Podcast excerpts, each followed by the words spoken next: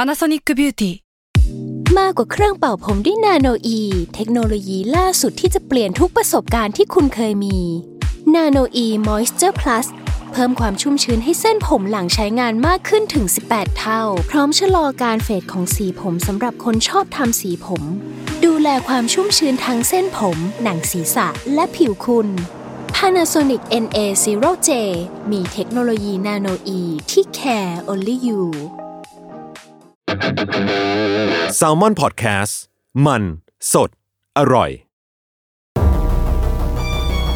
ทฤษฎีสมคบคิดเรื่องลึกลับ สัตว์ประหลาด ฆาตกรรม ความลี้ลับที่หาสาเหตุไม่ได้ เรื่องเล่าจากเคสจริงที่น่ากลัวกว่าฟิกชั่น สวัสดีครับ ผมยศมันประพงศ์ ผมธัญวัฒน์อิพุดม นี่คือรายการ Untitled Case สวัสดีครับ ยินดีต้อนรับเข้าสู่รายการ Untitled Case ตอนที่ 197 ครับผม เอ้ยผมใส่สูตรดีแล้วอะเอาออกได้ปะ เอ้ยเอาเลย คุณดูคุมฐานดี แต่ถ้าไม่นับว่าคุณมาสายเนี่ยผมว่าคุณก็จะดู ดูเป็นคนที่มีวุฒิภาวะ ผมนั่งรอคุณในห้องนี้ โอ้โห 25 ที ผมดูเวลาสิบห้านี่เมื่อไหร่ยศจะมาวะ เนี่ยแล้วจังหวะมันจะเป็นอย่างนี้ตลอดเลยเว้ยคือผมอาจจะชอบมามานานแล้วแบบมารอสักพักหนึ่งอะแล้วผมก็นั่งนั่งนั่งแล้วผมก็จะลุกไปฉี่เว้ยแบบตอนนี้มันสายสิบห้านาทีแล้วผมก็เออไปฉี่รอพี่ทันแป๊บหนึ่งกับพอกลับมาปุ๊บพี่ทันไม่กล้าชอบนั่งอยู่เนี่ยแล้วก็แบบถ่ายรูป เก็วิ่งว่างๆไปลงว่าแบบอ่ะกูมาสายอีกแล้ว ก็เราพูดผิดไหมว่าเรารอยศอยู่อะ ก็ถูกต้องแต่ว่าก่อนหน้านี้ผมก็รอพี่ อยู่ไง แต่ไม่เป็นไรครับ เราจะไม่เอาเรื่องส่วนตัวมาปนกับงานงานครับ ผมใส่สูตรได้ใช่ไหม ได้เอาเลย โอเค โอ้คุณดูภูมิฐาน ผมคุยงานกับลูกค้ามา อ่ะ อันนี้เป็น EP แรกที่เรากลับมาจากหลังอีเวนต์ใหญ่ของเรา อ่ะ เออเรายัง คือคือผมสารภาพว่าพอไม่ได้อัดนานๆเนี่ยการเขียนสคริปต์เนี่ยมันก็มีแบบฝืดๆนิดนึงนะ อืม เหมือนต้องมานั่งปรับจูนกันว่า เอ๊ะแบบนี้มันถูกแล้วใช่ไหมนะหรือว่าเราจะต้องทำยังไงต่อ นี่ อืม นี่เพิ่ง อืม เพิ่งห่างไปแบบสามสี่อาทิตย์เองอะ เพราะไม่ได้เขียนมาประมาณสามวีคได้ไหม เออสามวีคได้ อืม ก็ถือว่านานนานประมาณหนึ่งเหมือนกัน ครับ อ่ะวันนี้เรากลับมาด้วยธีมที่ชื่อว่าทฤษฎีสมคบคิดเรื่องลึกลับ อ่า อ่าถ้าถ้ามาแบบเนี้ยน่าจะพอเดาเดากันได้แล้วแหละว่า หลังจากเนี้ย อันนี้คือตอนที่ 197เนาะ ครับ เราจะปิดซีซั่นกันตอนที่ 200 ครับ มันก็จะมีอีก 4 ตอนที่ที่เราจะหลงเหลือกันก่อนที่จะปิดซีซั่นกันไป เราสามารถหักคนฟังได้ไหม ว่า ก็ตอนต่อไปก็ไม่เอาสัตว์ประหลาด ไม่ได้ไม่ได้ คือมันก็มันก็เป็นไปตามคันลอง แต่มันมีตอนหนึ่งหักแน่นอน ก็คือตอนเนี้ย197เนี่ยคือทฤษฎีสมคบคิดเรื่องลึกลับ อ่า ตอนต่อไปน่าจะเป็นสัตว์ประหลาด อ่า แล้วตอนต่อไปเนี่ย199เนี่ย ก็ให้ทุกคนเดาแล้วมันตอนอะไร ฆาตกรรมไหม ไม่ไม่มันยังไม่ถึง 200น่าจะเป็นฆาตกรรม อ่า แต่หนึ่งเก้าเก้าเราอุบไว้ก่อนแล้วกันนะ อ่าร อให้ทุกคนติดตามกัน ครับ ก็เป็นธีมอะไรนะครับ ครับ อ่าวันนี้เรามาด้วยเรื่องของทฤษฎีสมคบคิดแล้วก็เรื่องลึกลับ อ่า ซึ่ง มันก็มีความความ เออ คล้ายกันอยู่ป่ะ ใช่แล้วแล้วเราเองอ่ะก็ไม่ค่อยได้ไปแตะแตะเรื่องทฤษฎีสมคบคิดนานมาแล้วเหมือนกันเนาะ ม เออคือก็คิดถึงไว้แบบตอนเก่าๆที่ ครับ ตอนที่หกมั้งที่เราเล่าเรื่องทฤษฎีสมคบคิดกันอ่ะ ครับ ก็ยังสนุกอยู่ แล้วก็รู้สึกว่าเป็นกลิ่นอายของ UC ที่อยากที่จะค่อยๆ ย้อนความหลังกลับให้ อืม มันกลับมาก่อนที่จะปิดซีซั่นกัน พูดเหมือนแบบเราจะจากลากันไปแล้วเลย จริงก็ยังนะมันแค่ปิดซีซั่นนะเราไม่รู้ว่าเขาจะให้เราหยุดแค่ไหนด้วยซ้ โอเค ำเออเอาวันนี้ผมเริ่มก่อนครับ ครับ คือจุดเริ่มต้นของผมที่หยิบเรื่องนี้มาเล่าเนี่ย คือผมไปเจอทฤษฎีสมคบคิดอันหนึ่งมาพี่ทัน มันมีชื่อว่า last Thursdayism หรือว่า อืม มัน last Thursday มันคือพฤหัสที่แล้วอะ า ก็คือลัทธิหรือว่าความเชื่อที่เชื่อว่า มันมีอะไรบางอย่างเกี่ยวกับวันพฤหัสที่แล้ว อีซึมนี่คือลัทธิอีเหรอ อะไรประมาณนั้นเอออา แนวคิดแนวความคิดหรือว่าไอเดีย คือมันเป็นแนวความคิดที่แปลกมากเว้ยเดี๋ยวค่อยๆเล่าให้ฟังแล้วกันนะว่ามันคืออะไร คือมันเป็นความคิดที่ว่าด้วยทุกสิ่งทุกอย่างที่มันอยู่ในจักรวาลของเราพี่ทัน ตั้งแต่ดวงอาทิตย์นะทางช้างเผือก สุริยจักรวาล ดาวอังคารโลก ดวงจันทร์สิ่งต่างๆนานาที่มันอยู่อยู่ควบคู่กับโลกเราเนี่ย อืม แล้วก็รวมถึงสิ่งที่อยู่บนโลกเราด้วยเนี่ย อืม ทั้งหมดเนี่ยมันเพิ่งจะถูกสร้างขึ้นเมื่อวันพฤหัสที่แล้วนี่เอง เฮ้ยน่าสนใจ คือแม่งแบบฮะตอนได้ยินครั้งแรกคือแบบอะไรนะ มันคือทุกอย่างที่เรารู้จักกันมาเนี่ย ใช่ เป็นผลพวงของการเกิดขึ้นเมื่อ last Thursday ใช่ ขนาดที่แล้ว ใช่ อ่า ตั้งแต่บิ๊กแบงสมมติว่าโลกนี้จักรวาลนี้มันเกิดขึ้นจากบิ๊กแบง อ่า หรือว่ามีใครสร้างโลกขึ้นมา อ่า ทั้งหมดเนี่ยมันเพิ่งถูกสร้างขึ้นเมื่อวันพฤหัสที่แล้วนี่เอง น่าสนใจอ่ะ คือภายใต้ชุดไอเดียในยพิธันอะไรก็ตามที่มันมีอายุ แล้วก็มีประวัติศาสตร์ยาวนานอ่ะอย่างเช่นดาวเคราะห์ฟอสซิล น้ำมันของเก่าเก็บยุคโบราณ หรือว่าพวกโมไออะไรพวกเนี้ยทุกอย่างเนี่ยนะครับ มันถูกสร้างขึ้นเมื่อพฤหัสที่แล้ว แล้วก็ถูกทำให้ดูเก่า แล้วก็ดูมีอายุให้เราเชื่อว่าทั้งหมดเนี้ยมีอายุนานแล้วทั้งจริงๆแล้วมันไม่ได้นานขนาดนั้น อืม อ่ะมาถามความเห็นพี่ทันก่อนที่จะไปต่อ อืม พี่ทันรู้สึกยังไงกับทฤษฎีนี้บ้างหรือว่ามันมีอะไรที่พี่ทันอยาก ตั้งข้อสังเกตขึ้นมาคร่าวๆได้บ้าง ถ้างั้นเนี่ยถ้าเรารู้สึกว่าเดจาบูเนี่ยแปลว่าเราเดจาบูจากอะไรอะ อ่า อ่า อาจจะเป็นแบบเฮ้ยชาติที่แล้วหรือเปล่า เออ ชาติที่แล้วคือพันหัสก่อนหน้านั้นอ่ะ แล้วชาติชาติที่แล้วมีจริงหรือเปล่า เพราะ ว่าทุกอย่างมันเริ่มต้นจากพื้นพฤหัสที่แล้วนะเว้ย อ่ะแต่เราเราอยากรู้ว่าถ้ามันทุกอย่างเริ่มต้นจากพันหัสที่แล้วเนี่ยมัน อืม มีกระบวนการยังไงทำให้เราเชื่อว่ามันผ่านมานานแล้วอะ อ่า อ่า มันมีมันไม่ได้มีคำอธิบาย เพียงแต่ว่า อ่า ทั้งหมดเนี้ยมันคือมันคือฟลอหรือว่าเป็นแนวคิดเบื้องต้นของไอเดียเนี้ยเว้ย ครับ เดี๋ยวผมเล่าต่อก่อนแล้วกัน เดี๋ยวค่อยมานั่งดิสคัสกันเนาะคืออย่างที่ว่าไอ้ลาเซอร์เดซึมเนี่ยมันเป็นทฤษฎีหรือว่าไอเดียที่มันค่อนข้างน่าสนใจมาก อืม แม้ว่ามันจะมันจะดูไม่ค่อยมีเซนเท่าไหร่นะแต่ว่ามันเป็นทฤษฎีที่เขาเรียกกันว่า เป็นอะไรที่พิสูจน์ได้ยากว่ามันไม่เป็นจริงอะ อืม เออเพราะว่าลองลองนึกตามเนาะยกตัวอย่าง คือถ้าเรานึกถึงความทรงจำก่อนหน้า วันพฤหัสที่แล้วของเราเนี่ย ครับ สมมติพฤหัสที่แล้วเราไปกินหมูกระทะมาเราก็นึกว่าอ่ะวันพุธที่แล้วเราก็เพิ่งไปเจอเพื่อนมา หรือแม้กระทั่งว่าปีที่แล้วเนี่ยเราไปบันจี้จัมมาห้าปีที่แล้วเราสารภาพรักกับแฟนเก้าขวบเราฉลองวันเกิดกับที่บ้านที่ร้านอาหารแห่งหนึ่ง อืม คือแม้ว่าทั้งหมดทั้งมวลเนี้มันจะเป็นความทรงจำที่เราจะจำมันได้แม่นแค่ไหนก็ตามอ่ะแต่มันไม่เคยเกิดขึ้นจริงเว้ย อ่า เพราะว่าทั้งหมดมันจะเพิ่งถูกสร้างขึ้นมาเมื่อวันพฤหัสที่แล้วนี้เองอะ อ่า แล้วความทรงจำหรือว่าความรู้สึกว่าเราจำได้ทั้งหมดเนี้ยมันก็เพิ่งถูกสร้างมาเมื่อเมื่อพฤหัสที่แล้วแล้วมันถูกถูกบรรจุมาในหัวเราให้เราเข้าใจว่ามันถูกสร้างมาเมื่อหลายปีก่อน อ่า เออมันก็เลยกลายเป็นว่า มันก็เป็นความแบบเดเลม่าเป็นแบบความคิดกลับไปกลับมาว่าไอ้ที่เราเชื่อว่ามันเกิดขึ้นก่อนพฤหัสที่แล้วอะมันไม่มีจริง แล้วทั้งหมดทั้งมวลมันถูกสร้างขึ้นมาหรือว่าถูกฟอร์มขึ้นมา อืม และอันเนี้ยผมคิดต่อว่าคล้ายๆกับพิธานเมื่อกี้ที่ที่ตั้งคำถามขึ้นมานะว่า แล้วสมมติว่าเราใช้ชีวิตไปอีกอาทิตย์หนึ่งอะหลังจากเนี้ยวันนี้คือเราอัดกันวันพุธนะแล้วเราใช้ชีวิตไปถึงวันพฤหัสหน้า อืม พฤหัสเนี้ยที่มันคือวันพรุ่งเนี้ยมันจะกลายเป็นพฤหัสที่แล้วของอาทิตย์หน้าหรือเปล่า โอเค แล้ว เข้าใจ แล้วจุดเริ่มต้นพฤหัสไหนกันแน่ที่มันเป็นจุดเริ่มต้นของทุกอย่างวะ เออสมมติถ้าเราไปถึงพันหัสอ่ะถึงสุกร์หน้าเนี่ย เออ แล้วพันที่ผ่านมาคือพันแรกหรือพันหัส เออ ก่อนหน้านั้นใช่ไหม ใช่ใช่แล้วแล้วจุดเริ่มต้นจริงๆมันคืออยู่ตรงไหนกันแน่ แล้วตอนเนี้ยเราอยู่ลูปไหนของจักรวาลนี้กันแน่ อ่าอ่า เออ คือมันงงมากๆเว้ยทำให้ทฤษฎีเนี้ยแม้ว่ามันจะดูกาวเนาะแต่มันก็เป็นทฤษฎีที่ถูกพิสูจน์ว่ามันเป็นจริงยากมากเพราะว่ามันมีเงื่อนไขบางอย่างที่เช่นว่าอ่ะแม้ว่าเราจะรู้สึกว่ามันมีความทรงจำก่อนหน้าวันพฤหัสก็จริง แต่มันก็มีเงื่อนไขหรือว่ามีรีมาร์กบางอย่างของทฤษฎีเนี้ยที่บอกว่าทุกอย่างมันถูกสร้างขึ้นจากพฤหัสที่แล้วทั้งหมดเลยคุณ อืม ถูกเข้าใจว่าให้เชื่อไปอย่างนั้น นั่นหมายว่าอะไรก็ตามที่คุณสร้างขึ้นมาเพื่อจะคัดง้างกับทฤษฎีเนี้ยพี่ทัน มันสามารถถูกบอกว่าไม่เป็นจริงได้หมดเลย เพราะว่ามันถูกสร้างขึ้นมา อืม เออ ก็ยิ่งกลายเป็นว่าทำให้ทฤษฎีเนี้ยมันมันค่อนข้างพิเศษ อืม แล้วเหมือนเป็นเป็นเป็นตอดเอ็กซ์เพร์เมนต์อย่างหนึ่งในชีวิตจริง ที่ยิ่งคิดก็ยิ่งงงกับมันอะคือจุดเริ่มต้นของทฤษฎีเนี้ยมันมาจากการตั้งข้อสังเกตของคนที่เรสประเด็นนี้ขึ้นมาว่าไอสิ่งที่เรารับรู้อะไอการ observation ของเราหรือว่าการสังเกตโลกของเราอะการรับรู้เรื่องเวลามิติเวลาของเราเนี่ย กับความเป็นจริงที่มันเกิดขึ้นอะกับความเป็นจริงที่มันเกิดขึ้นบนโลกใบเนี้ย อืม มันอาจจะไม่ได้สัมพันธ์กันเสมอไป อย่างเช่น เวลามันอาจจะไหลไป 2 ชั่วโมง แต่เราเพอร์ซีหรือว่าสัมผัสได้ว่ามันผ่านไปแค่ชั่วโมงเดียว อืม มันเป็นการตั้งโจทย์แบบนี้ขึ้นมาก่อนว่า อืม เออจริงแล้วความสัมพันธ์กับเวลาหรือว่าความจริงเนี่ยมันอาจจะไม่ต้องสัมแบบตรงกันเสมอไปก็ได้ ครับ มันจะมีความหลอกลวงหรือมีอิลูชันของทางบางอย่างที่ที่ทำให้เราแบบเกิดความเข้าใจผิดหรือว่า รับรู้ผิดๆไปได้ ครับ คืออะไรที่เราคิดว่านานเนี่ยจริงๆแล้วมันอาจจะแป๊บเดียว เพียงแต่ว่าเรารับรู้แล้วก็รู้สึกว่ามันนานไปเอง มันก็เลยกลายเป็นความเป็นที่มาของความคิดที่มันค่อนข้างเซเรียลและจริงๆแล้วทฤษฎีเนี้ยเขาก็บอกกันว่ามันน่าจะเป็นแบบพาโรดีของความคิดแบบอีกอันหนึ่งที่ชื่อว่า creationism อืม creationism มันคือเหมือนเป็นความคิดหรือว่าไอเดียที่บอกว่าจริงๆแล้วโลกเรา มันถูกสร้างมาจากพระเจ้า หรือว่าองค์ประกอบใดๆต่างๆนานา อืม แล้วมันก็มีอีกความคิดหนึ่งชื่อว่า young world creationism ยั ก็ ง คือ เวิลด์ คือแบบ ครี โล เอก ชั่น เออโลกอ่อนโลกเด็กอะไรเงี้ยโลกเยาว์ ที่บอกว่าโลกเราจริงๆแล้วอ่ะแม้ว่ามันจะมีประวัติศาสตร์ยาวนานว่าแบบถูกสร้างมาเมื่อหลายล้านปีก่อนมีบิ๊กแบงอะไรใด ครับ ๆแต่จริงๆมันไม่ถูกสร้างมาพร้อมๆกับ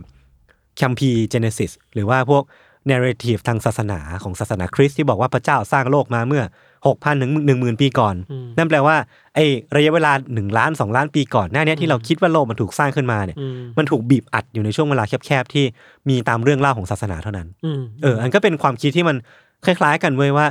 ความจริงในประวัติศาสตร์ ตัวเลขที่เราเจอจากการพิสูจน์ทางวิทยาศาสตร์ หรือว่าการค้นดูแฟ้มประวัติของมนุษย์เนี่ย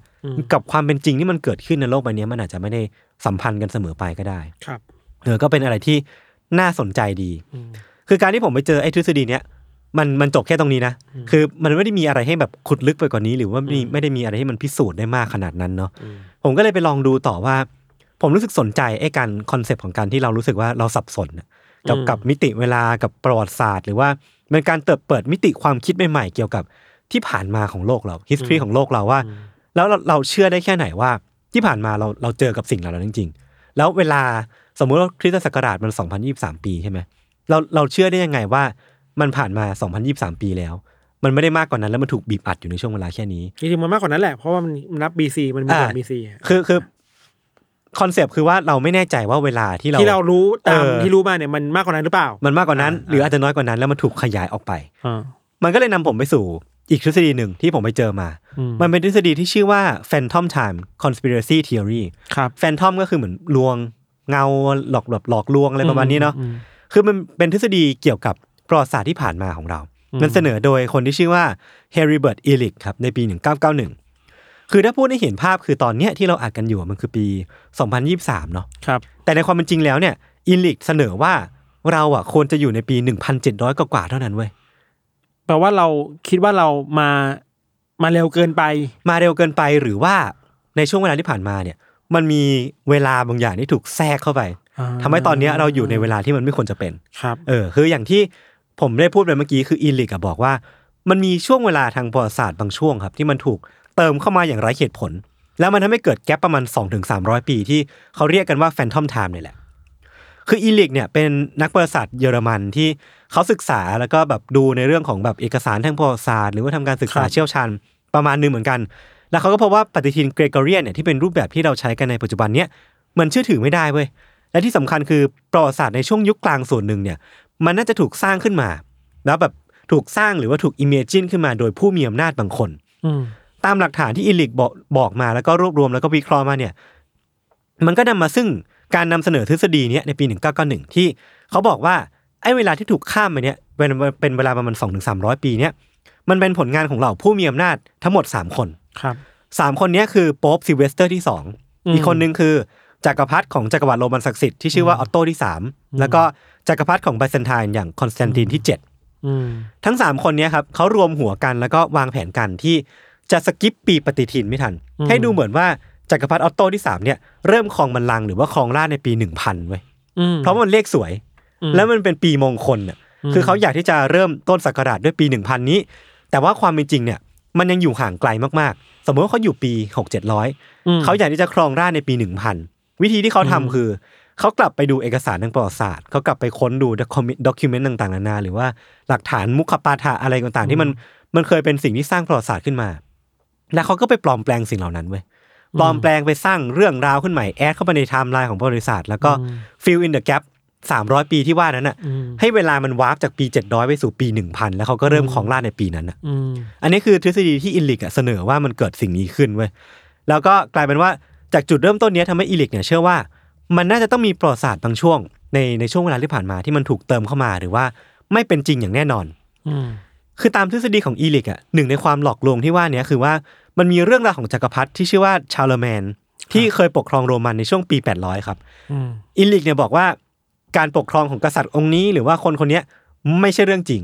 มันเป็นเรื่องแต่งคล้ายๆกับเรื่องของของกษัตริย์อาเธอร์คิงอาเธอร์ที่มันดูเป็นเรื่องแต่งเป็นเรื่องฟิกชันเนาะ อืม เขาก็บอกว่ากษัตริย์จักรพรรดิองค์เนี้ยเป็นเรื่องแต่งเหมือนกัน ที่ไอคนที่มีส่วนเกี่ยวข้องกับการเติมแต่งประวัติศาสตร์เนี่ยสามคนเนี่ยช่วยชวนแอดขึ้นมา แต่กลายเป็นว่ามันถูกบรรจุอยู่ในประวัติศาสตร์กระแสหลักด้วยการยัดเยียดเรื่องราวทำให้มันดูเป็นจริงเป็นจังขึ้นมา อืม ทั้งหมดทั้งมวลเนี่ยทำให้อีลิกเนี่ยเชื่อว่าจากเอกสารหลักฐานที่เขาเจอแล้วก็ตีความเนี่ย มันอาจจะเป็นไปได้ว่ามันมีช่วงเวลาที่มันว่างเปล่าถูก เพิ่มเข้ามาในในประวัติศาสตร์ที่ผ่านมาของเราก็เป็นไปได้ ครับ และจำนวนปีที่ว่าเนี่ยมันอาจจะมากถึง 297 ปี อ่า กลายเป็นว่าที่ผมเล่าไปตอนต้นว่าตอนนี้ที่เราอ่านกันปี 2023เนี่ย อืม ถ้าตามทฤษฎีของอีลิกถ้ามันเป็นจริงเนาะเราน่าจะอยู่ยังอยู่ในช่วงปี 1,700 กว่าๆเท่านั้นเองอะไรเงี้ย เพิ่งจากศตวรรษที่สิบแปด อะไรประมาณนั้น อืม เออ ก็น่าสนใจดี คือตามทฤษฎีที่อีลิกเสนอมาเนี่ยมันมีอีกหลายสิ่งเหมือนกันที่เขาเคลมว่าประวัติศาสตร์ที่ผ่านมาเนี่ยมันน่าสงสัย เดี๋ยวผมจะเล่าให้ฟังแบบคร่าวๆแล้วกันนะครับอีลิกเนี่ยบอกว่าจากการรีเสิร์ชของเขาเนี่ยเพราะว่าอีเวนท์ที่มันถูกบันทึกไว้ในประวัติศาสตร์เนี่ยไม่ทัน มันไม่ค่อยสมเหตุสมผลในเรื่องของความถี่เนาะยกตัวอย่างคือในช่วงก่อนปี 614 มันมีอีเวนท์ทางประวัติศาสตร์เนี่ยถูกบันทึกเอาไว้เยอะมากเหมือนกันแบบ อืม ค่อนข้างถี่ แล้วก็แน่นมากๆ แล้วมันก็ค่อยๆ เฟดหายไปหลังจากนั้นน่ะแบบไม่ค่อยมีอะไรเกิดขึ้น มีเหตุการณ์นั้นเหตุการณ์นี้ถูกแอดเข้ามาเล็กน้อย ก่อนที่มันจะกลับมาบูมอีกที หลังจากปี 911 อืม ตั้งแต่ปี 614 ถึงปี 911 เนี่ยมันก็คือ 297 ปีที่อีลิกบอกไว้ อืม นั่นแปลว่าไอ้ช่วงที่มันมีอีเวนต์น้อยเนี่ยแปลว่ามันเป็นช่วงที่ถูกแอดขึ้นมาแบบจากความว่างเปล่า แล้วก็เป็นเป็นการเติมจินตนาการของคนเข้าไปทำให้มัน อืม ดูไม่ได้แน่นเท่าเท่าช่วงพีเรียดอื่นเนาะ อืม แล้วก็อีกอันหนึงที่อิลิกบอกไว้คือว่าเขาบอกว่าสถาปัตยกรรมของโรมันในช่วง อืม ศตวรรษที่ 10 เนี่ยมันดูโมเดิร์นแล้วก็ดูทันสมัยเกินกว่าที่มันควรจะเป็นในยุคนั้น ถ้าเทียบกับ อืม องค์ประกอบแวดล้อม หรือว่าถ้าเทียบจากเทรนด์หรือว่าไทม์ไลน์ใดๆเขาก็บอกว่าเออมันน่าจะเป็นแบบอะไรที่เขาสังเกตได้ว่ามันน่าจะไม่สอดคล้องกับความเป็นจริงเท่าไหร่อะไรเงี้ย อืม ในมุมของอิลิกเนาะและอิลิกก็ยังบอกว่าเขาอะโจมตีพวกนักประวัติศาสตร์ที่เป็นกระแสหลักว่า ทุกคนอะพึ่งพาซอสที่มันเป็นจดหมายเขียนมากเกินไป มันมีการจดบันทึกว่ามีปีนั้นปีนี้มีเหตุการณ์นี้เกิดขึ้น พวกนักประวัติศาสตร์อะเชื่อสิ่งนี้มากเกินไปทั้งจริงๆแล้วสิ่งเหล่านี้มันปลอมแปลงขึ้นมาได้ แล้วมันควรจะเชื่อในหลักฐานอื่นมากกว่าหรือเปล่า ซึ่งซึ่งผมอ่านในใจก็คิดนะว่าเราถ้าไม่เชื่อสิ่งเหล่านี้จะเชื่ออะไรวะ อืมอืม แล้วกูจะดูอะไรเนาะเออก็ก็รู้สึกว่ามันก็เป็นข้อแย้งที่มันดูไม่ค่อยน่าเชื่อถือเท่าไหร่ จริงๆมันจะมีเชิงเทคนิคอลอีกที่อิลิกเนี่ยเสนอมาว่ามันมีปัญหา แต่เอาเป็นว่าทุกคนน่าจะเข้าใจสิ่งที่อิลิกต้องการเสนอแล้วเนาะคือมันมีก็มันก็มีคนที่ซัพพอร์ตทฤษฎีนี้ของเขาอยู่บ้างเนาะแต่ว่ามันก็เป็นส่วนน้อยไว้ยพี่ทัน เพราะว่านักประวัติศาสตร์ส่วนมากอ่ะก็จะอยู่ขั้วตรงข้ามกับ อืม ทฤษฎีที่อิลิกเสนอมาว่า อืม เขาอะรู้สึกค่อนข้างเชื่อในประวัติศาสตร์กระแสหลักนี้อยู่แล้วแล้วรู้สึกว่ามันก็มีความน่าเชื่อถือของมันอะและสิ่งที่อิลิกเสนอมาจริงๆแล้วมันก็ไม่ได้เมคเซนขนาดนั้นหรือเปล่าหรือว่ามี อืม หลาย ๆ อย่างที่มันพอจะขัดขัดแย้งได้อะ อืม คือในมุมมองของของนักประวัติศาสตร์แล้วก็นักวิชาการกระแสหลักเนี่ยเขาบอกว่าเขาไม่ค่อยเห็นด้วยกับทฤษฎีของอิลิกสักเท่าไหร่เพราะว่าอากูเมนที่พูดมาแล้วมันเมคเซนมากๆ คือว่า ถ้าสมมติว่าโรมันมันมีช่วงเวลาที่ถูกสร้างขึ้นมา หรือว่าถูกแอดเข้ามาในประวัติศาสตร์จริงๆไม่ทัน แต่แล้วมันไม่ใช่แค่โรมันด้วยกันไหมโลกนี้มันไม่ใช่แค่โรมัน มันมีจีน มันมีเปอร์เซีย มันมีอิสลาม มันมีอารยธรรมต่างๆนานาวัฒนธรรมต่างๆนานาที่มันเกิดขึ้นมาในช่วงนั้นน่ะ อืม การหายไปของช่วงเวลาของโรมัน เราจะไปอธิบายความคืบหน้า การเติบโตขึ้นของอารยธรรมอื่นนอกจากโรมันในช่วงเวลาที่มันอิลิกอ้างว่าหายไปหรือไม่มีจริงได้ยังไง เพราะว่ามันผู้เรียนผู้แบบนั้นคือว่ามันสัมพันธ์กันเรื่อยๆ มันส่ง เออ ทอดกันมาเรื่อยๆ ใช่ใช่ คือกลายเป็นว่านักวิชาการหรือว่านักประวัติศาสตร์เขาก็แย้งเว้ยถ้า ถ้าคนสามคนที่ผมได้เล่าไปว่าเขาแอดประวัติศาสตร์ขึ้นมา นั่นแปลว่าอารยธรรมอื่นบนโลกอ่ะก็ต้องแอดแอดเวลาช่วงนี้ขึ้นมาด้วยเหมือนกันเหรออ มอืม แล้วเราจะสื่อสารยังไงให้ทุกคนรู้ว่าต้องแอดเวลา 297 ปีขึ้นมา ครับ แล้วก็หยุดหยุดการพัฒนาทุกอย่างเอาไว้ก่อนนะเออคือมันก็ไม่ค่อยมีเซนขนาดนั้นเนาะหรือมันมีอีกอากูเมนหนึ่งที่คนที่ศึกษาเรื่องดาราศาสตร์แบบโบราณขึ้นมาเนี่ยเขาก็พบว่า ถ้าเอาตารางการเกิดขึ้นของสุริยุปราคาเนี่ยตั้งแต่อดีตจนถึงปัจจุบันเนี่ยมาเทียบกับไทม์ไลน์ของของประวัติศาสตร์ทั้งของอิลิก แล้วก็กระแสหลักเองเนี่ยก็เพราะว่าประวัติศาสตร์กระแสหลักเนี่ยดูจะสอดคล้องกับการเกิดขึ้นของสุริยุสุริยุปราคามากกว่า อืม คือมันก็มีแบบหลักฐานทางหลาย ๆ ด้านที่มันสามารถบอกได้ว่าประวัติศาสตร์ที่เราเรียนรู้กันในปัจจุบันเนี้ยน่าจะเป็นประวัติศาสตร์ที่ถูกต้องหรือว่าน่าเชื่อถืออ ม มากกว่าทฤษฎีของอีลิกละกัน อืม เอออก็เป็นประมาณนี้ ซึ่งผมก็ไม่แน่ใจเหมือนกันว่าสุดท้ายทฤษฎี Phantom Time หรือว่า Last t e r d a y ซึมเนี่ยมันมีที่มามาจากไหนแต่คน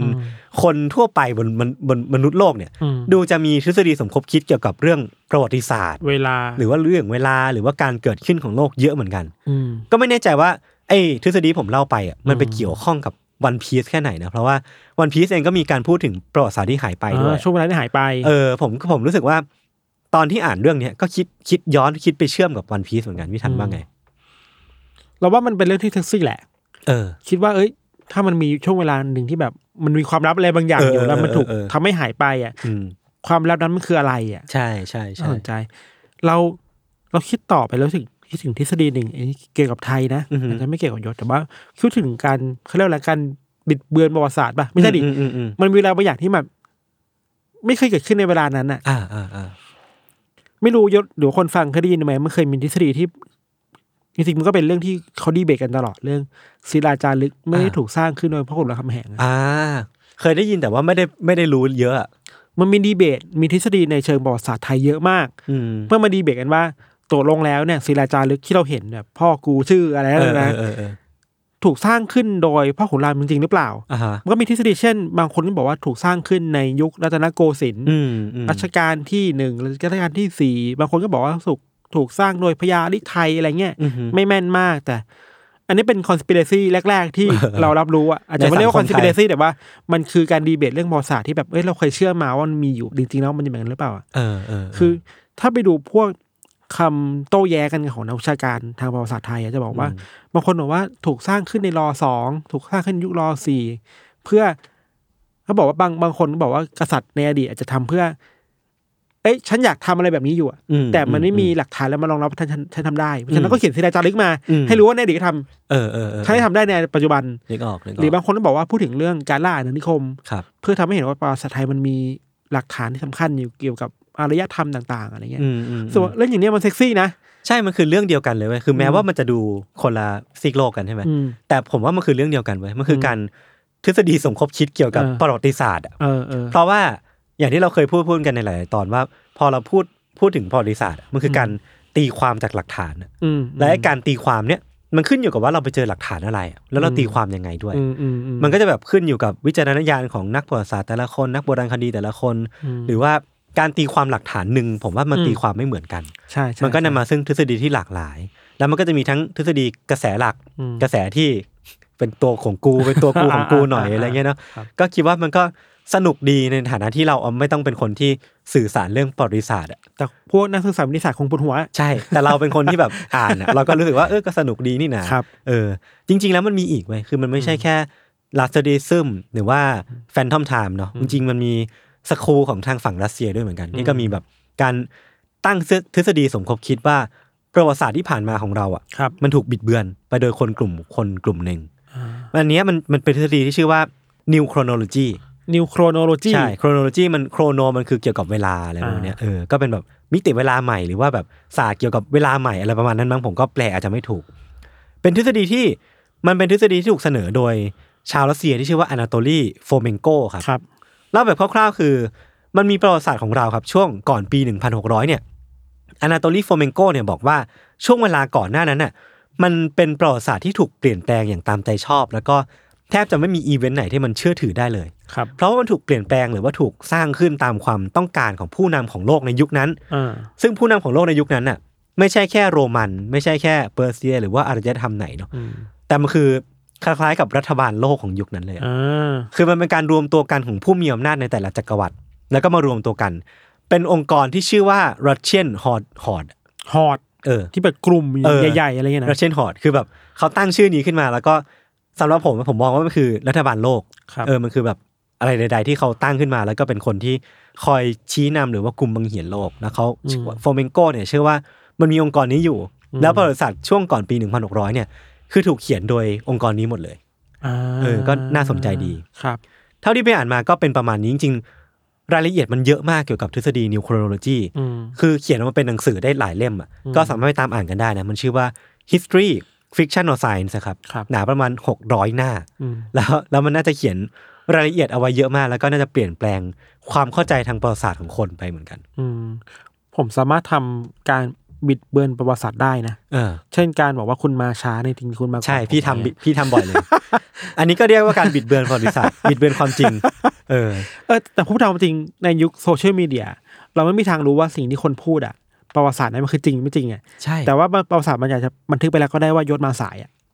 ใช่ แล้วไม่สามารถแทร็กไปดูความจริงได้แล้วนะ และยิ่งยิ่งแบบในยุคเนี้ยพี่ทันคือ พอการสื่อสารมันถูกลิมิตแบบอ่ะสมมติเป็นทวิตเตอร์ใช่ไหม อ่า มันถูกลิมิตโดยจำนวนตัวอักษรอ่ะ มั มัน นไม่มีการแบบบิดข้อมูลได้ง่ายมาก หรือว่ามีการแบบจับข้อมูล ใช่ใช่ เปลี่ยนเนื้อทีฟไปได้เลยนะ เออถ้าถ้าเราคิดว่าประวัติศาสตร์มันคือเรื่องเล่าเนาะ เออ เรื่องเล่ามันเกิดขึ้นจากเมื่อก่อนเกิดขึ้นจากเปเปอร์ อืมอืม การบันทึกของนักประวัติศาสตร์หรือว่าคนใดๆ แต่ถ้ายุคสมัยใหม่นี้คือมันคือการบันทึกเรื่องเล่าผ่านโซเชียลมีเดีย เออเออเออ แล้วอย่าลืมว่าโซเชียลมีเดียมันอยู่ภายใต้อัลกอริทึมอยู่ อ่า ภายใต้ข้อจำกัดเรื่องวันเวลาสถานที่การ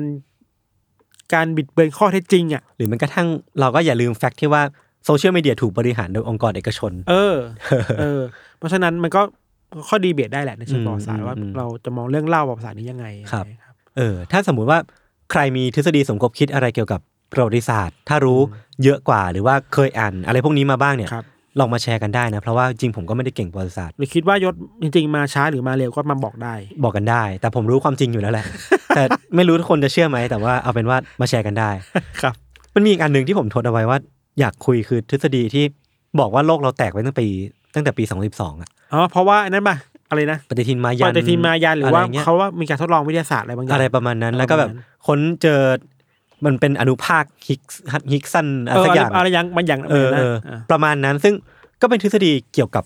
การแตกของโลกหรือว่าประวัติศาสตร์ที่มันแบบก็น่าสนใจดีเหมือนกัน อืม เออแล้วก็จริง ๆ เรื่องนี้มันก็จะพ่วงมากับพวกแมนเดลาแมนเดลาเอฟเฟกด้วย อืม ที่บอกว่า อืม พอโลกเราแตกไปเสร็จปุ๊บ ตอนนี้เราอยู่ใน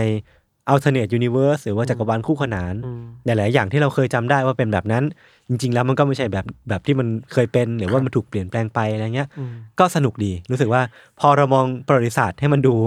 มีทฤษฎีของเราได้อะมันก็จะแบบเป็นอะไรที่สนุก แต่ก็อย่าลืมว่า เราเองก็ต้องเชื่อใน Data หรือว่าเชื่อในข้อมูลอยู่บ้าง หรือว่าเราอาจจะอยู่ในบางใครของไอเซนวะ เออว่ะอันนี้ไม่อ่านบลีชนี่ไม่รู้เรื่องเลยนะ ใช่ไหม เออแต่บางใครของไอเซนคือการบิดเบือนประวัติศาสตร์ ใช่ไหม ปะจริง ไอเชี่ยหรือว่าเขาออกมาจากคุกได้วะ แต่บางใครของไอเซนเป็นขี้โกงมากเลยนะ คือมันมันแค่เห็นการชักดาบออกถูกปะ เข้าใจ แล้วแม่ง บางทีไม่ทันรู้ตัวได้ ขี้โกงมากอะ โอเค อ่ะโอเคครับก่อนที่จะนอกเรื่อง โอเค งั้นก็ประมาณนี้ครับ พักฟังเบรกโฆษณาสักครู่ก่อนกลับมาฟังเรื่องของพิธันในเบรกหน้าครับผม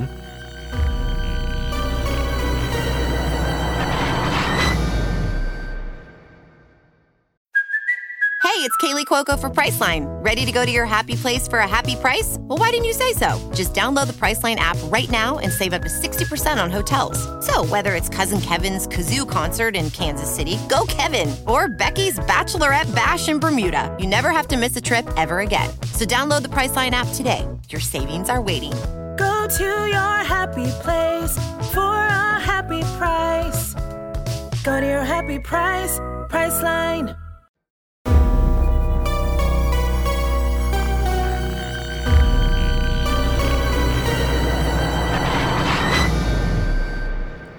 เรื่องของเราเนี่ย ก็เป็นเรื่องยาวหน่อย อืม เป็นจุดเริ่มต้นของเหตุการณ์เล็ก ๆ แต่ก็นำไปสู่ภาพใหญ่ที่ทำให้เห็นทฤษฎีที่เหมือนจะน่ากลัวได้เหมือนกัน อ่า เอาอย่างนี้ดีกว่า อ่า เราเล่าอย่างนี้นะครับว่า เรื่องราวเนี้ยมันเกิดขึ้นที่โรงแรมดังโรงแรมหนึ่ง ในเมืองที่ว่ามาร์ตินสเบิร์ก อ่า ในเวสต์เวอร์จิเนียใน ครั อบ เมริกาเนาะ เหตุการณ์เกิดขึ้นในวันที่ 9 สิงหาคมปี 1991 ยศ อืม คือในวันนั้นเนี่ยมีนักข่าวคนหนึ่ง คนนี้เป็นตัวละครหลักครับ นักข่าวคนนี้ชื่อว่าคุณแดนนี่คาโซลาโล อืม คุณแดนนี่เนี่ยเป็นนักข่าวสายแบบสืบสวนสอบสวน อืม คุณแดนนี่ก็ได้เดินทางมาที่โรงแรมแห่งนี้ แล้วก็มาพักตามโรงแรมปกติ จ่ายเงินเช็คอิน เรียบร้อย เก็บของในห้องนอนเรียบร้อยเลยเนาะ ครับ ช่วงเย็นๆของวันนั้นนะครับ แดนนี่ก็ออกจากห้องพัก แล้วก็ไปนั่งชิลที่บาร์บาร์ประจำโรงแรมอะ อืม ด้วยความที่แดนนี่เป็นคนที่คุยเก่งชอบผูกมิตรกับผู้คนน่ะแดนนี่ก็ทักทายคนนั้นคนนี้ทักทายพนักงานเสิร์ฟทักทายคนที่อยู่ในโรงแรมเนาะแล้วก็ได้คุยกับแขกของบาร์แห่งนี้อีกคนหนึ่ง อืม คุยกับคนชื่อว่าไมค์ลูนี่ ครับ คือแดนนี่เนี่ยไปเจอไมค์ลูนี่ที่บาร์บังเอิญเจอกัน ไมค์ก็บอกว่าเฮ้ยแดนนี่วันไหนก็มาคุยกับเขาหลาย ๆ เรื่องเนาะพอเริ่มคุยถูกคอครับ แดนนี่ก็เริ่มเปิดใจเรื่องส่วนตัวมากขึ้นคุยนั่นคุยนี่ใช่ไหมอยู่ดีๆแดนนี่ก็บอกกับไมค์ว่าเฮ้ยคุณรู้ไหมว่าตอนนี้ผมเป็นนักข่าวนะผมกำลังทำข่าวใหญ่มากๆเรื่องหนึ่งอยู่ อ่า ถ้าผมเปิดเผยมันออกไปแล้วเนี่ย มันจะเป็นการเปิดโปงองค์กรลับระดับโลก โห ที่แบบบงการโลกใบนี้อยู่ อ่า อืมแดนนี่บอกว่าไอ้องค์กรเนี่ยมันอยู่เหตุการณ์เบื้องหลังสำคัญสำคัญของโลกหมดเลย ครับ ไม่ว่าจะเป็นวิกฤตนิวเคลียร์ในคิวบา อ่า การควบคุมตัวประกันสหรัฐในอิหร่านในเรื่องอาโก้เนาะ อืม หรือกระทั่งการรอบสังหาร JFK ไว้ อ่า แดนนี่บอกเนี่ยมันมีองค์กรเนี่ยคอยบงการสิ่งเหล่านี้อยู่ ที่เป็นอีเวนต์เปลี่ยนโลก ใช่ แล้วกัน ใช่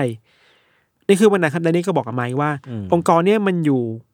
มันอยู่ข้างหลังเนาะดูเหมือนเป็นเงา ครั ชั บ กชักใยชักโยงโลกอยู่ อืม แล้วก็มีเครือข่ายแบบทั่วโลกอะยศ อืม องค์กรนี้ยังจับตาผู้คนแบบทั่วไปอะทั่วโลกแบบทุกวินาที รู้ว่าใครกำลังคุยกับใคร ครับ ใครกำลังติดต่อใคร ใครกำลังเดินทางไปที่ไหนเนาะแดนนี่ก็บอกเหมือนกันว่า แต่ไอการที่เขาออกมาเปิดโปงเรื่องเหล่านี้เนี่ย มันถือเป็นอันตรายต่อชีวิตเขามากๆเลยนะ อืม คือ องค์กรเนี่ยมันคงจับตาเขาอยู่แหละว่าเขาจะแบบออกมาเปิดโปงพวกมันน่ะ อืม แต่แดนนี่ก็แบบว่าเอ้ยแต่ผมเป็นนักข่าวอ่ะผมอยากจะเปิดโปงอยากปอกเบิกปอกความจริงกับทั่วโลกอะไรอย่างเงี้ยครับ อืม แดนนี่ได้บอกว่าองค์กรเนี่ยมันมีมันมีชื่อว่า The Octopus อ่า ปลาหมึกยักษ์ ปลาหมึกยักษ์ เออ เขาบอกว่าเขาตั้งชื่อ เพราะว่าองค์กรเนี้มันมีเหมือนแบบมีเครือข่ายเหมือนหนวดปลาหมึกอะ อ่า ที่สามารถชอนชัยไปได้ทุกพื้นที่ของโลกใบนี้ได้อะไรอย่างเงี้ยครับ ฟังแล้วมันก็ดูเป็นแบบเบลี่ทฤษฎีสมคบคิดว่า อืม อารมณ์แบบ New World Order หรือแบบว่า เออเอออ อะไรพวก Illuminati อะไรเงี้ย เออ แต่อันนี้เปลี่ยนชื่อเป็น The Octopus ครับ ครับ เราคิดว่าไม้เองอ่ะ อาจจะเหมือนโยที่นั่งฟังอยู่แบบ เอ้ยพี่มันจริงแค่ไหนวะ เออเวลาเราฟังเรื่องพวกเนี้ยมันจะมีแบบ เอ๊ะเราจะเชื่อดีปะวะ เออมันแฟนซีเกินไปหรือเปล่า เอออ อะไรเงี้ยครับ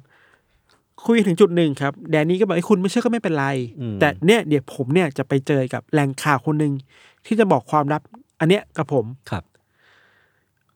หลังจากนั้นครับแดนนี่ก็ออกจากออกมาจากบาร์เนาะแล้วเดินกลับมาในอีกไม่กี่นาไม่กี่นาทีอะแล้วผมเอ้ย อืม คนนี้แม่งเทผมไปแล้วว่ะ อืม เขาไม่ยอมมาตามนัดอะไรเงี้ย ก็ไม่มีอะไรครับ หลังจากนั้นพอดื่มกันสักพักหนึ่งถึงประมาณสักประมาณสามทุ่มครึ่งครับแดนนี่และไมค์ก็แยกย้ายกัน อืม ออกจากห้องพักเนาะไมค์เองก็แบบเฮ้ยนั่งอยู่ที่บาร์ต่อก็แบบไอ้เรื่องนี้มันน่าเชื่อแค่ไหนว่าไอ้ออกโทปุสอะไรเนี่ย สายลงสายรับองค์กรชักใยโลกอะไรอย่างนี้หรอ คือเก็บมาคิดจริงจัง หรื เหมืออน ค กัน นนะ เมาหรือยังไงเดี๋ยวบางทีก็เป็นนักข่าวเขาไม่น่าหลอกเรานะ เออเออ อะไรเงี้ยนะครับ ก็ล่ำลากันไปไม่มีอะไรครับ แต่เชื่อไหมว่า วันนั้นเป็นครั้งสุดท้ายที่มีคนเห็นแดนนี่บนโลกใบเนี้ย ฮะ ก็คือ ก็คือว่าในวันต่อมา แม่บ้านของโรงแรมก็ได้ไปทำความสะอาดห้องพักของ อ่า แดนนี่อะเปิดประตูเข้าไปพบว่า ในห้องน้ำเจอศพของแดนนี่อยู่แล้วเว้ย เชี่ย ร่างของแดนนี่เนี่ยนอนเสียชีวิตอยู่ที่อ่างอาบน้ำแล้วใน อ่า อ่างอาบน้ำก็มีเลือดเต็มไปหมดเลย ครับ มีเลือดติดอยู่ทั้งผนังที่พื้น อืม ตรงห้องทำงานต่างๆอะไรก็มีอะไรเงี้ยครับ อืม รอยเลือดของแดนนี่เนี่ยเยอะมาก จนตำรวจต้องแบบเข้ามารีบดูว่ามันคือเหตุการณ์อะไรนะครับ อืม พอตำรวจเข้ามาดูในห้องพบว่ามันมีกระดาษแผ่นหนึ่งเขียนบนเป็นโน้ตเนาะเขียนบนโต๊ะว่าเฮ้ยขอโทษด้วยกับสิ่งที่ผมทำลงไปเหมือนขอโทษที่ฆ่าตัวตายอะไรอย่าง อื เงี้ยครับ ม หลังจากที่ตำรวจได้วิเคราะห์ข้อมูลก็สรุปอย่างรวดเร็วว่าแดนนี่เนี่ยเสียชีวิตจากการฆ่าตัวตายในห้องน้ำ อ่าฮะ เพราะว่าสภาพในห้องพักมันดูปกติมาก มันไม่มีการทะเลาะเบาะแว้งมันไม่มีการรอยของการต่อสู้อะ ไม่มีการบุกรุกเข้ามา ทุกอย่างมันปกติมาก แล้วก็กระเป๋าเงินก็ยังอยู่ เงินก็ครบอะไรเงี้ยดูแบบ อ่า ไม่ได้มีผลในการต่อสู้อ่ะ อืม แล้วเขาบอกว่าบริเวณแขนมันมีรอยแผลเหมือนกรีดข้อมืออะไรเงี้ยครับ อืม ถึงอย่างนั้นนะครับ มันก็มีข้อพิรุธหลายอย่างเว้ยเอาเราเล่าไปทีละอย่างยศคือว่า อย่างแรกเนี่ย ห้องพักข้างๆเนี่ย ไม่ได้ยินเสียงอะไรเลย อ่า คือถ้าจะมีคนแบบเมาหรือทำอะไรต้องมีเสียงนะครับ ก็ไม่ไม่มีครับ ต่อมาคือว่า มีข้อมูลว่าแดนนี่เนี่ยเสียชีวิตลงในวันเสาร์เนอะ อืม แต่ครอบครัวเนี่ยกลับได้รับแจ้งจากตำรวจในวันจันทร์ อ่า ผ่านไปแล้วสองวัน อ่า ทั้งที่การระบุตัวตนแดนนี่มันไม่ยากเลยเพราะมีมันมีบัตรประชาชนอยู่ มันมี มันมี นู่นนี่ข้อมูลเบอร์ ประ โทร วัติเข้าพักอะไรได้ เออมันไม่น่าติดต่อยากแต่ตำรวจ เออ โทรมาในอีกสองวันหลังจากนั้นนะครับ อือฮึ อันนี้เรื่องเรื่องที่สองเนอะเรื่องที่สามคือว่า ในวันที่แดนนี่ออกมาจากบ้านอ่ะ เขาบอกจะเขาบอกที่บ้านว่าเดี๋ยวจะไปโรงแรมไปเจอแหล่งข่าวที่แบบจะไปพูดคุยกันนะเขาเอาเอกสารกองหนึ่งเกี่ยวกับดีออโตพ s เนี่ยประมาณร้อยกว่าหน้าเนี่ย อืม มาด้วย อ่า แต่ที่โรงแรมกลับไม่มีเอกสารนี้เลย อ่าฮะ แล้วมันจะหายไปไหนได้ยังไง เออ เรื่องราวมันก็เริ่มดูแบบลึกลับมากขึ้นน่ะ เออ ข้อพิรุธเหล่านี้ทำให้ครอบครัวแดนนี่เริ่มตั้งข้อสังเกตว่า หรือว่ามันมีใครบางคนที่จัดฉากการเสียชีวิตของแดนนี่วะ อือฮึ เพื่อป้องกันไม่ให้แดนนี่เนี่ย เปิดโปงความจริงเกี่ยวกับไอ้ออกโตปุสเนี่ยออกมา แล้วใครจะต้องการที่จะปกปิดความจริงเกี่ยวกับออ t ต p u s ก็คือออ t ต p u s เองหรือเปล่า ใช่ใช่มันมันเริ่มมันเริ่มน่าเชื่อถือมากขึ้นอ่ะ เออ เราคิดว่าไอ้ความไม่น่าไว้วางใจหรือบรรยากาศอึมครึมในคดีเนี้ยมัน อืม นำไปสู่ทฤษฎีสมคบคิดเยอะแยะมากมายหยด ครับ แต่ว่าจะเข้าใจได้ต้องเข้าใจว่าแดนนี่ไปหาอะไรมาก่อนน่ะ เออเออ เราย้อนกลับไปตอนที่แดนนี่ยังมีมีชีวิตอยู่เนาะในปีหนึ่งเก้าก็ศูนย์นะครับ คือประมาณสักหนึ่งปีก่อนที่เขาจะเสียชีวิตเนี่ย ตอนนั้นเนี่ยแดนนี่เป็นนักข่าวสายอินเวส i เกตอะอารมณ์แบบพี่แยมนึกออกปะ อ่า แบบเวลามีเรื่องอื้อฉาวเขาจะไปสอบสวนอะไร อื เงี้ย มอืม มีอยู่วันหนึ่งแดนนี่ได้รับเบาะแสเกี่ยวกับข่าวอื้อฉาวในวงการคอมพิวเตอร์ซอฟต์แวร์เว้ย ครับ มันเป็นข่าวเกี่ยวกับบริษัทด้านไอทีบริษัทหนึ่งชื่อว่า i n s l a w อ่า ย่อมาจาก Institute for Law and Social Research หรือว่า i n s l a w แล้วกันเนอะ ครับ i n s l a w เนี่ยเป็น องค์กรพัฒนาซอฟต์แวร์ อืม แล้วก็ขายซอฟต์แวร์ให้กับลูกค้าต่างๆเนาะ อืม อินทรอเนี่ยพัฒนาซอฟต์แวร์อันหนึ่งยศมันเป็นการเก็บ Data ข้อมูลประชากร อ่า แล้วเขาขายทำสัญญาขายไอ้ซอฟต์แวร์ตัวเนี้ยให้กับกระทรวงยุติธรรมของอเมริกา ก็น่าจะได้เงินมา ใช่ เออ กระทรวงเนี่ยอยากได้ไอ้โปรแกรมเนี่ยไปแทร็กพวกอาชญากรในเมือง ครับ ว่าเฮ้ยอาชญากรที่เราหมายตาอยู่เนี่ย อืม ทำอะไรอยู่อยู่ที่ไหนอะไรเงี้ยครับอินทรอเขาบอกว่าสิ่งที่เขามีอ่ะเขาพรอไวได้ อืม ในการตามหาอาชญากรเนาะ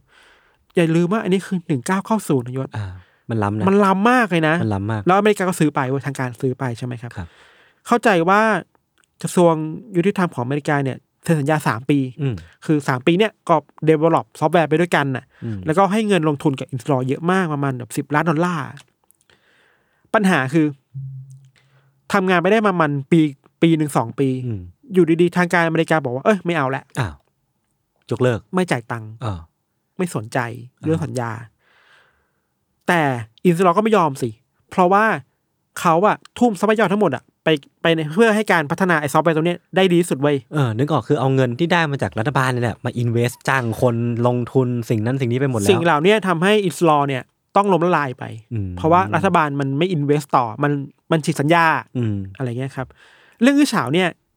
ยอดเลยคิดว่าเป็นสิ่งที่ทำให้แดนนี่สนใจ เออ แต่มันมีเรื่องที่มากกว่านั้นไว้ยคือว่าแดนนี่ไปเจอว่า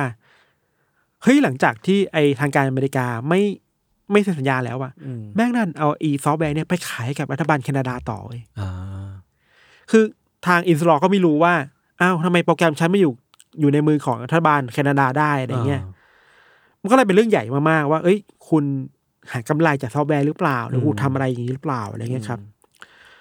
แดนนี่เนี่ยในฐานะนักข่าวก็ได้กลิ่นตู่ๆว่าแหละ พยายามไปสืบค้นต่อว่า แล้วไอ้โปรแกรมเนี่ยมันไปอยู่ในมือของแคนาดาได้ยังไง เออ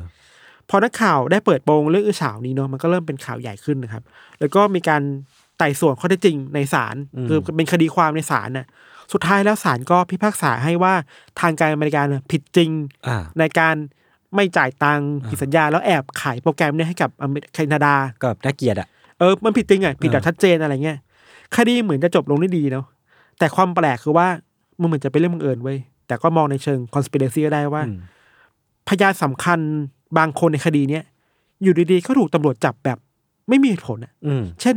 จับคดียาเสพติด อืม ทั้งๆที่ไม่เคยมีประวัติเรื่องยาเสพติดมาก่อน อืม ผู้พิพากษาบางคน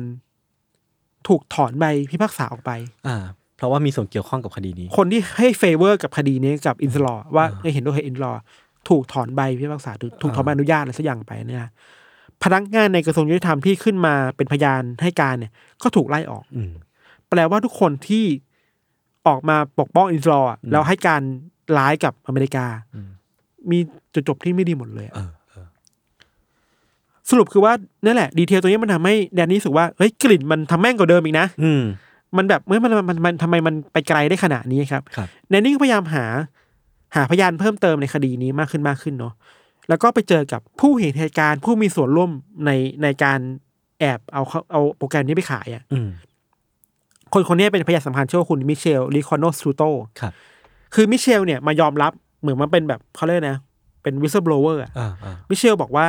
ผมเองนี่แหละ เป็นคนที่ทางการอเมริกาจ้างให้มาดัดแปลงไอ้โปรแกรมเนี้ย เออ เพื่อเอาไปทำอะไรอย่างอื่น อ่าฮะ และขายต่อแคนาดา อ่า สิ่งที่มิเชลออกมาเปิดโปงเยอะมันเป็นเรื่องใหญ่มาก เพราะมิเชลบอกว่า เฮ้ย สิ่งนี้ผมดัดแปลงข้อมูลแล้วอะมันทำให้ทางการอเมริกาหรือว่า ทางการใดๆก็ตามได้ข้อมูลนี้ไปอะ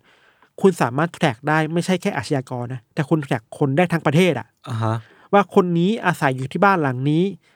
ไฟฟ้าที่บ้านใช้เปิดอยู่หรือเปล่า โอ้โห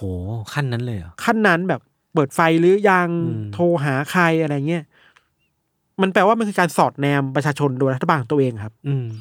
มิหนำซามมิเชลออกบอกด้วยว่า ทางการอเมริกาไม่ได้ขายโปรแกรมนี้ให้กับแค่แคนาดา อ่า แต่ขายให้กับประเทศกว่า 80 ประเทศทั่วโลก โอ้โห เออ ไปไกลถึงขั้นความมั่นคงที่ทางการอเมริกาสามารถดูได้ว่า สแกนได้ว่าเอ้ยเรือดำน้ำที่แบบเป็นของข้าศึกหรือของใครอยู่ในด้านน้ำเนี่ย อืม อยู่ตรงไหน อืม ที่มันหลบเรดาร์ได้อะหรือว่ามันทำนายได้ว่าเรือดำน้ำที่คุณเจอเนี่ย มันจะโผล่ขึ้นตรงไหน อืม คือมันดูได้ขนาดนั้นทั้งเรื่องคนและความมั่นคงอ่ะ แต่อันนี้คือคำพูดจากคนคนหนึ่ง ชายที่อ้างว่าเป็นวิสเซอร์เวอร์ เออ ครับ ฟังดูเวอร์เนาะแต่ถ้าเรามาคิดดีๆยศ ไอเทคโนโลยีแบบเนี้ยเมื่อก่อนอาจจะทำไม่ได้ อืม แต่เดี๋ยวนี้มันก็ทำได้แล้วแหละ มีอย่างเปกาซัสอะไรพวก เออมันเริ่มทำได้แล้ว ที่ อะไรอย่างเงี้ยนะ อ แต่เมื่อก่อนมันดูมันใหญ่โตเพราะว่าแบบเฮ้ยมันเหนือจินตนาการ เออ คนยุค เออ นั้นอะไรเงี้ยครับ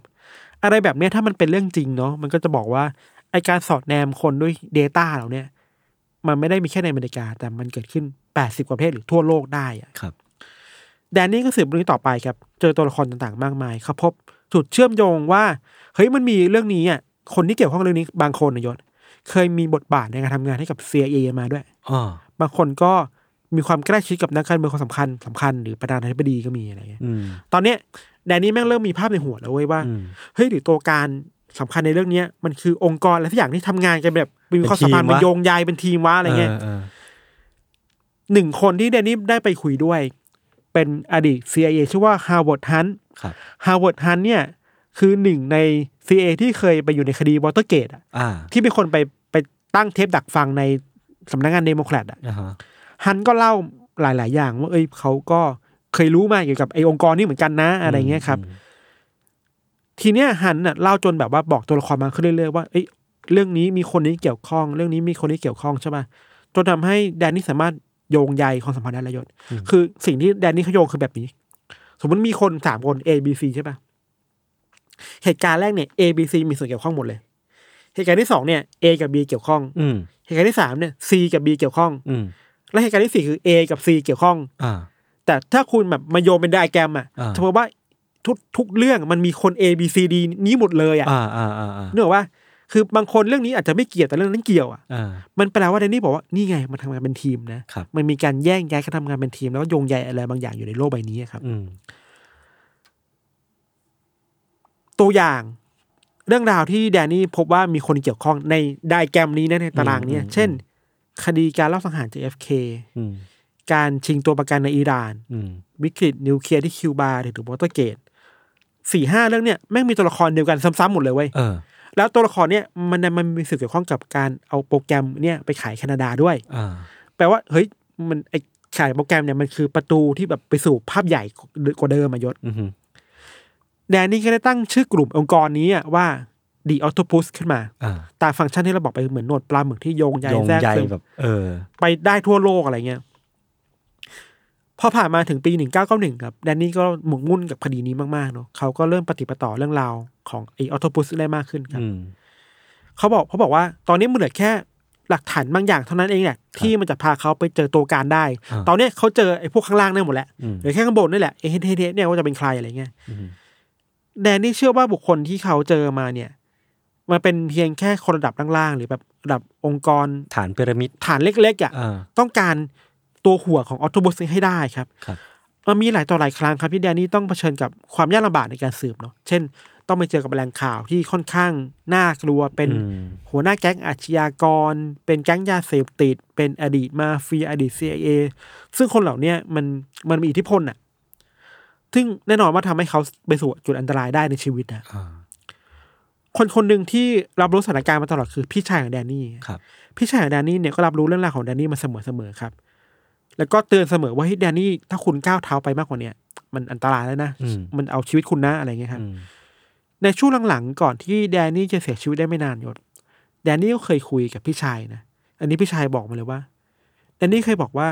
เออ ถ้าจะมีเหตุอะไรที่เขาเสียชีวิตอ่ะ อืม อย่าไปเชื่อนะ อืม คือดอนบีลีฟอิดอ่ะ อ่า อย่าไปเชื่อว่าผมตายแบบนั้นอ่ะ อ่า คือพูดทิ้งท้ายไว้แล้วอย่างนั้นอ่ะ แสดงว่าเดาไว้ก่อนว่า อืม การเสียชีวิตของแดนนี่มันน่าจะมีพิรุษหรือว่ามีเงื่อนงำบางอย่าง ใช่ใช่เหตุการณ์ก็เดินทางมาถึงเดือนสิงหาคมปีหนึ่งเก้าเก้าหนึ่งเนาะแดนนี่ก็ออกจากบ้านไป พร้อมกับแฟ้มของไอออโตปูสเนี่ยร้อยหลายร้อยหน้า อืม ออกไปแล้วก็ก่อนออกไปบอกพี่ชายว่าเอ้ยเดี๋ยวจะไปเจอกับแหล่งข่าวสำคัญเบอร์หนึ่งอะไรเงี้ยหลังจากนั้นแดนนี่ก็เดินทางมาที่เมืองมาร์ตินสเบิร์กครับในเวสต์เวอร์จิเนียเนาะเขาไปเจอกับผู้ชายคนหนึ่งชื่อว่าคุณวิลเลียมริชาร์ดเทอร์เนอร์ถ้าสองคนได้เจอกันวิลเลียมริชาร์ดเทอร์เนอร์เนี่ยเป็นแหล่งข่าวเบอร์ใหญ่ของของแดนนี่ อืม วิลเลียมเนี่ยให้ข้อมูลมา แต่แดนนี่ผิดหวังมาก เพราะว่ามันเป็นข้อมูลแบบคอร์รัปชันในระดับองค์กรเล็กๆอะ่ะมันไม่ได้สาวไปสู่ตัวแบบหัวหัวใหญ่ของออโตบุสแบบที่เขาคาดหวังได้ อื เนาะ ม หลังจากนั้นครับแดนนี่ก็ปักหลักอยู่ในเมืองนี้หลายวัน อยู่ในโรงแรมเพื่อรอเจอกับแหล่งข่าวอีกคนหนึ่งที่งไม่รู้ว่าใครอะไรเงี้ยซึ่งมาดูที่หลังว่าแหล่งข่าวเนี่ยที่แดนนี่นัดไว้เนี่ยไม่มาตามนัด อ่า หรือถูกทำให้ไม่มาตามนัดอะไรเงี้ย ก่อนที่วันต่อมาจะมีคนมาพบว่าเออเป็นศพของแดนนี่ไปแหละ อืม ในอาบน้ำอะไรครับ หลังจากที่แดนนี่เสียชีวิตไปครอบครัวของแดนนี่ก็มีคำถามเยอะมากๆแหละ คือพวกเขาไม่เชื่อว่าแดนนี่จะฆ่าตัวตายเว้ย เออเออ คือหลักฐานหลายๆอย่างหรือว่าข้อมูลที่เขาขุดคุยมันพาไปสู่ความอันตรายได้มากกว่านั้น อืม อีกอย่างหนึ่งที่ทางครอบครัวงงมากคือว่าเฮ้ยไอ้หลักฐานคราบเลือดต่างๆยศมันถูกเคลียร์ภายในไม่กี่ชั่วโมงเว้ย อืม ทั้งที่มันคือครามซีนอ่ะ อืม คุณเช็ดเลือดออกคุณล้างเลือดทุกอย่างล้างลายมืออะไรต่างออกจากห้องเร็วมาก อืม แล้วตำรวจก็โทรมาอีกสองวันให้หลังอ่ะ เออ มันดูแบบไม่เมคเซนเลยอ่ะ คือมันขัดแย้งกันว่าแบบอ่ะจัดการเร็วก็อาจจะดีแล้วถ้าคุณแล้วเขามั่นใจมากๆว่าคือการฆ่าตัวตายแบบรวดเร็วมาก ใช่ ๆ แล้ว แต่ ที่สำ โทรไปบอกช้ามาก ใช่แล้วที่สำคัญคือ เอกสารกว่าหลายร้อยหน้า เออ เกี่ยวกับดีออทพูสมันหายไปจากห้องพักอ่ะ เออเออ สำหรับเราแล้วเนี่ย เคสนี้ของแดนนี่เนี่ย มันก็จริงๆมันประมาณนี้แหละ แต่เราเราคิดว่า แดนนี่พยายามสืบหา conspiracy theory าฮะ ที่ตัวเองเชื่อ เออ ขณะเดียวกันการเสียชีวิตของเขามันก็กลายเป็น conspiracy theory อีกเรื่องหนึ่งเหมือนกันอ่ะ อ่านึกออก มันคือทั้งตัวเองและสิ่งที่ค้นหากลายเป็น conspiracy theory ทั้งสองอย่างเลยอะ อือหือ ประมาณนี้ โอ้โห แล้วแล้วมันไม่มี มีทฤษฎี วิสดีต่อใช่ไหม มีทฤษฎีทฤษฎีแรกเนี่ย ก็เชื่อว่ามันมีดิออโตบุสจริงๆแหละ จริง ๆ แต่เราก็ไม่รู้อิทธิพลหรือว่าบทบาทของขององค์กรนี้ ใช่ ขนาด ใช่ นั้นใช่ไหม คือจริงๆแหละดีเทลมันเยอะมากยศ เช่น มีคนไปเจอตัวละครในแบบ คดีการรอบสังหาร JFK ว่าคนนี้เคยจ้างคนนั้น คนนี้เคยมีอยู่ส่วนเกี่ยวข้องกับกับกรมตำรวจ แล้วก็มาโผล่ในคดีนี้อะไรมันเยอะแยะมันตัว คือมันต่อจุดได้ถูกปะ มันต่อจุดได้แต่ว่าคำถามคือไอการต่อจุดเนี้ยเราคิดไปเองหรือเปล่าว่ามันสัมพันธ์กัน นึกออก หรือแค่บังเอิญอ่ะ อ่าอ่าอ่าอ่า แต่ในฐานะที่แดนนี่สืบคนเขาก็เชื่อว่าออโตบัสมันมีจริง อืม มันอยู่เบื้องหลังเหตุการณ์ใหญ่ๆจริงๆอะไรอย่างเงี้ยอันนี้ทฤษฎีแรกว่าหลักฐานมันมั่นคงเพียงพอ ทฤษฎีต่อมาเรื่องที่สองเนี่ยเขาบอกว่ามันอาจจะไม่มีไอออโตบัสหลอกยศ แต่ว่าเราไปฏิเสร็จไม่ได้ว่าไอการขุดคุยข่าวของแดนนี่เนี่ย มันไปเจอความจริงอะไรบางอย่างที่มีคนไม่อยากให้เปิดโปงอะเปิดโปงอะ เออ คือโอเคปลายทางที่มาทำอะไรแดนนี่อาจจะไม่ใช่ออโตปุสเป็นแบบมาเฟียอาช แล้ว ญา เขา ก ไปข้อ รง เกี่ยวกับคนเทาๆเยอะ ใช่คือเขาไปสืบหาความจริงจากคนเหล่านี้เยอะมากมาย แดนนี่อาจจะไปเจอข้อมูลบางอย่างที่มีคนไม่อยากให้เขารู้ก็ได้อะ อืม อันนี้ก็เรื่องที่สองเลยนะเรื่องที่สามก็เราคิดว่าก็เป็นค่อนข้างมีความเป็นไปได้สูง คือว่าแดนนี่อาจจะฆ่าตัวตายจริง อืม ๆเพราะว่าอย่างแรกคือ มีคนไปเจอข้อมูลทางการแพทย์ว่าเขาซึมเศร้ามานานแล้ว อืม สองคือว่ามีปัญหาเรื่องภาวะการเงินตัวเอง เรื่องแบบเงินไม่พอใช้อะไรเงี้ยมีความเครียดในการหน้าที่การงาน แล้วก็หมกมุ่นอยู่กับออโตบัสเยอะมากๆอะไรเงี้ยครับ อืม จนทำให้ทุกอย่างมันระเบิดลงในวันนั้นน่ะ อืม มีคนคิดไปไกลถึงขั้นที่ว่าแดนนี่อันนี้เราดิสเคมมากเราก็ไม่เชื่อนะ แดนนี่ยอมฆ่าตัวตายเพื่อเรื่องของตัวเองกลายเป็นคอน spiracy theory ที่หนักแน่นพอไว้ย อ่า อันนี้คือแค่แค่การคาดเดา ที่แกคาดเดาใช่ อืม คือไม่มีใครรู้ความจริงหรออะไรเงี้ ครับยสุดท้ายแล้ว มีคนบอกว่าสิ่งที่แดนนี่ทำอาจจะไม่ใช่การเปิดโปง อืม ออโตบุสแต่อะไรบางอย่างมากกว่านั้นหรือเปล่า อาจจะยิ่งใหญ่กว่าออกท ยิ่งใหญ่กว่าออโตบุสอีกอะไรอย่างเงี้ย ได้ ประมาณนั้นยน โอ้โห ใหญ่โตนะ เรารู้สึกว่า มันไม่ได้พูดถึง conspiracy theory แบบยิ่งใหญ่ขนาดนั้น ว่าไออ เออ อโตบุสมันมีหัวหน้าเป็นใครมันจะทำอะไร แต่ว่า อืม ด้วยความที่เป็นนักข่าวคนหนึ่งอ่ะเขาพยายามจะขุดคุยจะแบบ พอจะต่อจิ๊กซอว์ได้อ่ะแต่ดันว่าไอ้เรื่องที่เขาสืบสวนมันคือ conspiracy theory อ่ะ อืม แล้วพอตัวเองเสียชีวิตอ่ะการเสียชีวิตของตัวเองก็กลายเป็น conspiracy theory อีกอ่ะ เออ แล้วแล้วหลังจากแดนนี่อ่ะพี่ทัน มันมีนักข่าวคนไหนที่แบบสารต่อเจตนารมณ์เขาไหม เพราะว่าอย่างอย่างที่ผมเคยเล่าไปสักตอนหนึ่งอะที่ชื่อแบบเดฟเน่โปรเจกต์อ่ะ ครับ ที่เขาก็แบบสืบค้นเกี่ยวกับการช่อโกงคอร์รัปชันในเมาเมาท่า อืมอืม แต่อันเนี้ยผมไม่แน่ใจว่ามีคนที่แบบสืบทอดเจตนารมณ์ มี ของ มี ของแดนนี่ไหม มีมีนักข่าวจากนิวยอร์กไทม์ อืม วอชิงตันโพสต์หลายคนที่มารู้เรื่องที่หลังเนี่ยพยายามไปขุดคุยต่อ แต่ปัญหาอย่างเดียวเลยคือว่าที่เขาพูดตรงกันคือว่าไอออทพุสกว่าหลายร้อยหน้าเนี่ยมันหายไปแบบไร้ร่องรอยอ่ะ อืม ความแปลกของเรื่องนี้ก็เป็นทฤษฎีอย่างหนึ่งคือว่าแดนนี่มีแพลนว่าจะเขียนหนังสือนะ อ่า เปิดโปงออโตพุสผ่านหนังสือของเขาผ่านเอกสารกว่าหลายร้อยหน้าของเขาเนี่ย อืม แต่พอทุกอย่างมันหายไปหมดเลยอะ